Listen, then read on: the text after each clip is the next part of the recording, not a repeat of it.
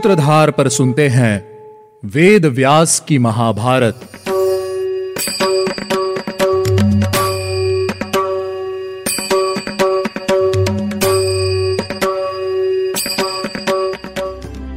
आप सुन रहे हैं सूत्रधार प्रस्तुति वेद व्यास की महाभारत। मैं हूँ आपके साथ आपकी सूत्रधार मान्या शर्मा, जो लेकर जाएगी आपको महाभारत के युग में। पिछले एपिसोड में द्रौपदी राजा युधिष्ठिर को क्षमा और तेज के विषय में बता रही थी और बताते हुए कौरवों को पांडवों का बल दिखाने के लिए प्रेरित कर रही थी। चलिए, जानते हैं कि राजा युधिष्ठिर द्रौपदी को क्या उत्तर देते हैं। राजा युधिष्ठिर ने कहा, द्रौपदी, क्रोध ही मनुष्य को मारने वाला है। तुम यह जान लो कि क्रोध को जीतने से उन्नति और उसके वशीभूत होने से अवनति मिलती है। क्रोध विनाशकारी है। साधु पुरुष भी क्रोध को जीतने वालों की ही प्रशंसा करते हैं। इस समय भरतवंश के विनाश के लिए यह बड़ा भारी समय आ गया है। मैं पहले से ही जानता हूँ कि दुर्योधन किसी भी तरह क्षमा भाव को अपना नहीं सकता, लेकिन मैं क्षमा करने के योग्य हूँ, इसीलिए मैं उसे क्षमा करता हूँ। द्रौपदी ने कहा, राजन, आपके ऊपर आई हुई इस विपत्ति को देखकर और दुर्योधन की समृद्धि को देखकर मैं उस विधाता की निंदा करती हूँ, जो यह सब देखकर भी उचित विचार नहीं करते। ऐसा कहकर द्रौपदी ने राजा युधिष्ठिर को समझाने का बहुत प्रयास किया। लेकिन राजा युधिष्ठिर बोले, यज्ञ सेन कुमारी तुमने जो कुछ बातें कही हैं, वह सुनने में बड़ी मनोहर, विचित्र और सुंदर हैं। मैंने उसे बड़े ध्यान से सुना है, परंतु इस समय तुम अज्ञानता की बातें कर रही हो। मैं कर्मों के फल की इच्छा रखकर उनका अनुष्ठान नहीं करता। अपितु देना कर्तव्य है। यह समझकर दान देता हूँ और यज्ञ को भी कर्तव्य मानकर ही उसका अनुष्ठान करता हूँ। मैं धर्म का फल पाने के लोभ से धर्म का आचरण नहीं करता। अपितु साधु पुरुष के आचार व्यवहार को देखकर मन से धर्म का पालन करता हूँ। द्रौपदी ने कहा, राजन, मैं धर्म की अवहेलना नहीं करती और ना ही ईश्वर की अवहेलना करती हूँ। पूर्व काल में मेरे पिताजी ने अपने घर पर एक विद्वान ब्राह्मण को ठहराया था। उन्होंने पिताजी को बृहस्पति जी के द्वारा बताई गई नीति का उपदेश दिया था। अपने भाइयों के साथ मैंने भी उस नीति को सुना है। आप अपने शत्रुओं को सदा क्षमा नहीं कर सकते। मनुष्य अपने भाग्य के भरोसे नहीं बैठ सकता। उसे प्रयत्न और कर्म करने ही होते हैं। मनुष्य स्वयं कर्म करके जो कुछ प्राप्त करता है, उसे पुरुषार्थ कहते हैं। मनुष्य कभी अपने आप का अनादर ना करे, अपने आप को छोटा ना समझे। जो स्वयं अपना आदर नहीं करता, उसे उत्तम ऐश्वर्य की प्राप्ति नहीं होती। ऐसी ही कई कर्म युक्त बातें द्रौपदी ने राजा युधिष्ठिर से कही। द्रौपदी की कही हुई बातें सुनकर भीम क्रोध से भरकर अपने स्थान से उठकर राजा युधिष्ठिर के पास आए और बोले, महाराज, धर्म, अर्थ और काम, इन तीनों से वंचित होकर इस तपोवन में निवास करके हमारा कौन सा प्रयोजन सिद्ध हो रहा है? शत्रुओं ने हमारे राज्य का अपहरण कर लिया है। अर्जुन द्वारा सुरक्षित, हमारे राज्य को इंद्र भी नहीं छीन सकते। परंतु आपकी असावधानी से वह हमारे देखते देखते छिन गया। हम बार बार शत्रुओं के अपराध को क्षमा करते जा रहे हैं, लेकिन समर्थ होते हुए भी यह सभी कौरव हमें निर्बल मानने लगे हैं। राजन, आप युद्ध का निश्चय करके शत्रुओं का विनाश क्यों नहीं कर देते?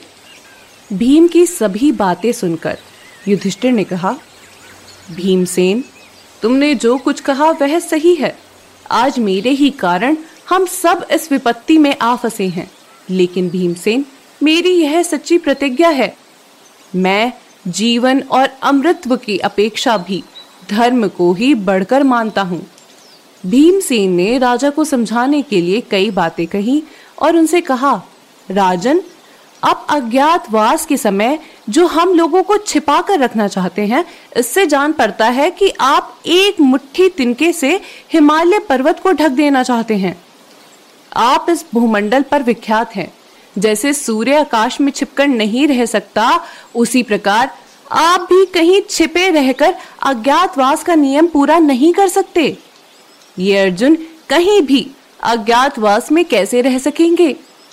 ये दोनों भाई बालक नकुल सहदेव सिंह के समान पराक्रमी हैं। ये दोनों कैसे छिपकर रहेंगे? इस विषय में विचार कीजिए महाराज। और इतना ही नहीं, हमने भी कई राजाओं और राजकुमारों को उनके राज्य से निकाल दिया है। वे सब आकर धृतराष्ट्र से मिल गए होंगे। हम किसी भी प्रकार अज्ञातवास में नहीं रह सकते। हमने अब तक वन में तेरह महीने व्यतीत कर लिए हैं। आप इन्हीं को तेरह वर्ष समझ लीजिए। आप शत्रुओं का वध करने का निश्चय कीजिए, क्योंकि क्षत्रियो के लिए युद्ध से बढ़कर दूसरा कोई कर्म नहीं है। भीमसेन की बातों पर विचार करते हुए युधिष्ठिर दो घड़ी पश्चात बोले, भीमसेन, तुम जैसा कह रहे हो, वह सब ठीक है, लेकिन मेरी इस बात पर भी विचार करो। अगर हमारे पास बल है तो दुर्योधन के पास पितामह भीष्म, आचार्य द्रोण महामना कृपाचार्य यह सभी हैं, और मैं जानता हूँ कि वे राजा धृतराष्ट्र और उनके पुत्रों का परित्याग कभी नहीं करेंगे। युद्ध छिड़ने पर वे उन्हीं की ओर से लड़ेंगे। वे सभी दिव्यास्त्रों के ज्ञाता हैं। मेरी बुद्धि में तो यहाँ तक भी आता है कि स्वयं इंद्र भी उन्हें परास्त नहीं कर सकते। अब यह सुनकर भीम बहुत उदास हुए और शंका में डूब गए। दोनों पांडवों में इस प्रकार बातचीत हो ही रही थी कि तभी वहाँ भगवान व्यास देव जी आ पहुँचे।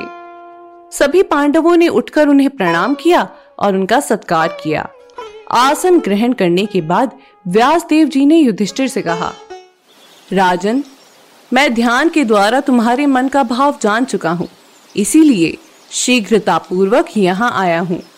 तुम्हारे मन में जो भीष्म, द्रोण, कृपाचार्य, कर्ण, अश्वत्थामा, दुर्योधन और दुशासन का भय बैठ गया है, मैं उसे शास्त्रीय उपाय से नष्ट कर दूँगा।